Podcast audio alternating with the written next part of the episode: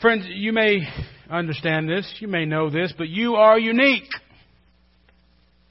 You are an individual. There is something special about you. But even so, even though all that is true, you're still somebody's doppelganger. And if that theory holds true, you have no control over that. What that means is that one day you're going to be walking down the street and someone's going to see you and just start staring at you. Or they're going to see a picture of you and think, oh, I've got to show this to so, and so because you look exactly alike. Your doppelganger is your twin. Everybody has a twin, we've heard, right? Somewhere walking around this world, there's somebody that looks exactly like you. I don't know how scary or comforting that is, but there's somebody that looks just like you, and you have no control over that. You don't get to choose your DNA or genetics. You come out the way you come out, and that person does too, and you just happen to look alike. Now, there's other people who maybe have a little more control. Uh, you ever heard when people um, look like their pets? Can, can we? This, yeah. What about the next one? Oh my goodness. Uh huh. Uh huh. my favorite though. Yeah. Now maybe they don't have control over how they look, but I'm sure you know they got to be thinking, hey, wouldn't it be cute if I had this dog that looks just like me? What about this? You ever hear that couples that have been together for a long time that they begin to resemble each other. Oh, isn't that so sweet? I have young couples that come to the office for premarital stuff, and one of the reasons why I ask me that, why do you want to get married? Oh, it's because we love each other. We even complete each other's sentences. It's so good. And the other one says, no, you just never let me talk. It's that's different. There's this idea about how we can look like someone and we may or may not have control over how that is to be. And you know the old saying, if it looks like a duck, talks like a duck, sounds like a duck, then it must be a duck. But I think when we ask those questions, we forget probably the most important thing. Okay, if it looks like a duck, if it talks like a duck, if it sounds like a duck, what about does it think like a duck? See, I've got a more important question to ask you this morning. If it looks like a Christian, if it sounds like a Christian, it may be a, or maybe not. Maybe there's another question we need to ask ourselves is, does that person think like Christ? We need to be able to think like Christ, I think, because well, that's who we say we follow. It's easy to put on an appearance. It's easy to say, I must be doing something Christian. I must be sounding Christian. I have the right terminology. I use the right books. I come to the right kind of places. But friends, that's only, I believe, half of what God wants us to understand.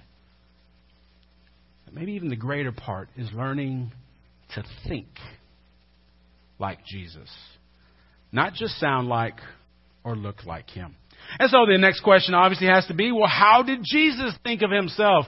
Of course, we have the Apostle Paul to thank for a good explanation. He gives, and it's funny because the Apostle Paul is never at a loss for words, seemingly. But when he gets to a point when he wants to talk about the coming glory of God, when he wants to talk about what Christ did, what Christ thought about himself, he doesn't come up with his own words. Instead, what he does is uses song. The passage we read from Philippians, we consider to be one of, if not the oldest Christian hymns we have. It's kind of funny because Christians have been singing since day one. We even think maybe there's a chance that as Jesus was there on the cross, as he was crying out those words we all know so familiarly, that maybe he was singing those words. Kind of funny to a generation and to a culture who doesn't really like to sing. Mm, another song. But friends, we've been singing for a long time because music has this way to take us to the deep part of how we're feeling. makes us pay attention a little more to, to what we're hearing, what we're doing. Irene, I think I've told you before, whenever you play exceptionally well, the influence of my sermon increases by 37.7%. And when you don't, people walk out before I start. See? It's just no pressure. But we've been singing for a long time, and for Paul, one of the things he wanted to remember that we sing about is the power of God.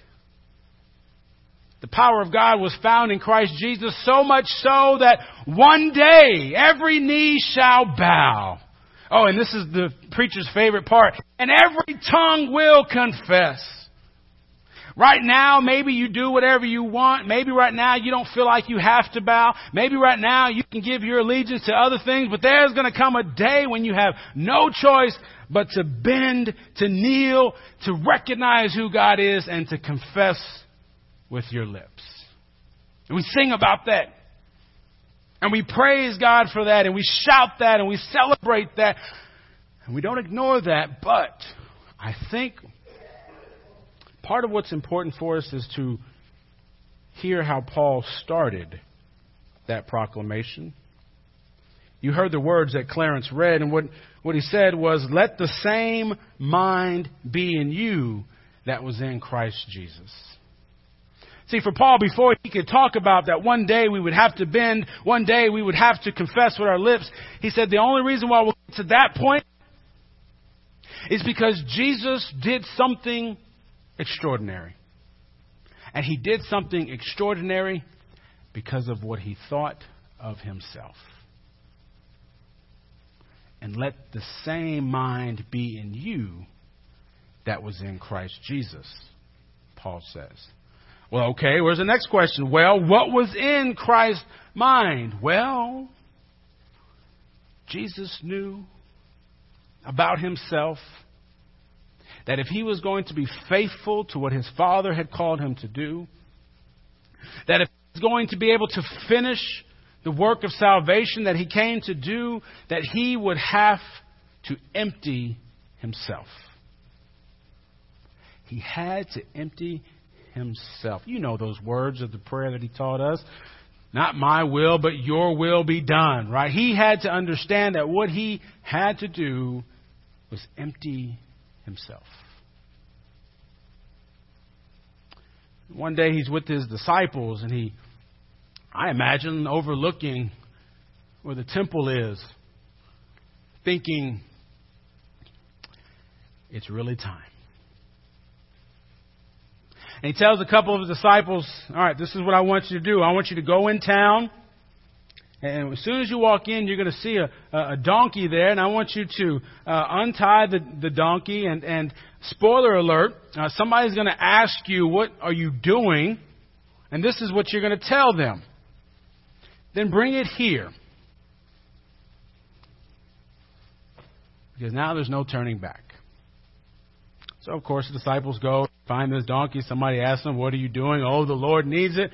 Okay. Bring the, the donkey back. And Jesus mounts it and begins his procession into Jerusalem. Now, what we've got to realize is I think Jesus is being very particular about what he's doing. One, one, one idea we need to keep in mind is that he is coming in from the east, which the Jews would have been waiting for Messiah to come in from. He was coming into what's called the Golden Gate, the Eastern Gate, and that was to be a sign that Messiah was coming. That gate is not to be used today because some people are still waiting for Messiah. He came riding on a donkey, which was foretold and from prophets of old. And as he came into Jerusalem, people recognized him. People recognized something about him. Maybe they remembered something he said. And as they saw him coming along, they waved those branches much like we saw this morning, and they cried out, Hosanna, Hosanna! Which, if you, if you remember, means save. What they were saying to Jesus is, We see who you are. We see where you're coming from. We see you riding in. Now save us, save us, save us. Of course, they expected and they wanted Jesus to save them from Rome. Not keeping in mind what Jesus really wanted to do. Not keeping in mind that Jesus wasn't concerned about being their king over Rome. Not keeping in mind that he wasn't concerned with having them cry out. You see, Jesus is taking a kingly form. He's done all these things, put all these things into place to give us the visual that, yes, I am a king, but not the one you think.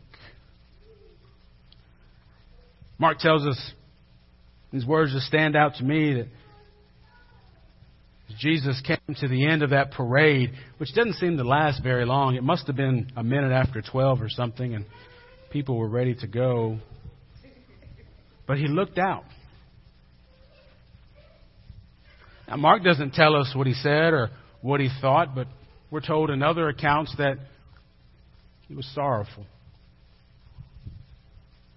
But the people really didn't understand the visitation. They didn't understand what was happening right before them. They didn't understand that I've come all this way to serve you. I've come all this way so that over the next few days I could save you. I'm not going to save you by beating the king that's over you now. I'm not going to save you by imprisoning other people. I'm going to save you by setting you free. See, what Jesus understood about himself is that he needed to become fully empty so that he could fill himself with God's will. God's will was for the people to see a king like they hadn't seen before. God's will was for his only son to be ridiculed, to be shamed, to be put to death so that we could see the kind of love that would save us and that we were to live by. We've got to understand that it's not just important to try to look like Christ or to sound like Him. We need to be able to think like Him. We need to be able to have the same idea that He had that my life is not my own. And that if I am going to be committed to God, if I am going to be faithful to God, I've got to get rid of my will so that it can be replaced fully with God's will. I don't know if you realize this, but God's will is different than your own. And thank God for that. Those people who have been married for a long time, uh, we've done studies about them, how they begin to look alike, or how some of them resemble each other, and it's kind of kind of uh, neat to think that um, for many of these people, what seems to be the key factor and what makes them so uh, similar are the experiences that they've shared. In other words, you have a spouse who's just so happy go lucky, who's just so full of joy, always telling jokes, always laughing, always seeing the brighter side that the spouse just can't help after all those years to kind of take on the same form. And they begin to smile together. They begin to have the same kind of creases in their faces, the same kind of facial expressions. The opposite would be true for someone who lives a very painful life. That because of these shared experiences, we begin to look like each other. Well, I want to suggest to you that Christ is inviting us to share the experiences that He has had. And that as we do that, we can see what it feels like to be emptied. We can see what it feels like to be betrayed we could see what it feels like to be ridiculed. We could understand what it feels like to be left alone. More importantly, we could know what it means to be used by God. Kenosis, that's the word. emptying of yourself. That the reason why we bow before Christ, the reason why we lift up Christ's name now is because he understood to fulfill God's saving power, he had to empty himself completely, and that is what he did.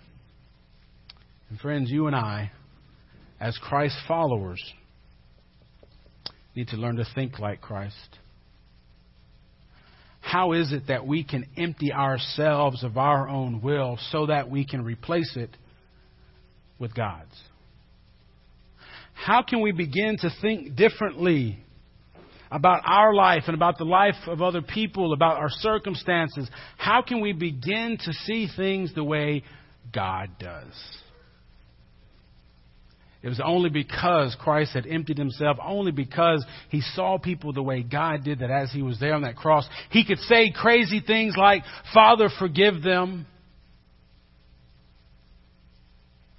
Because he learned how to think like God. Sisters and brothers, you can be in church all your life and learn to walk and talk like Jesus, but never learn to think like him. You could decide today, I changed my mind, and I want to think like Jesus. God's work is done. God's work is finished. Christ has showed us the way. The only thing left for us is to decide how we will think about ourselves. Let's pray.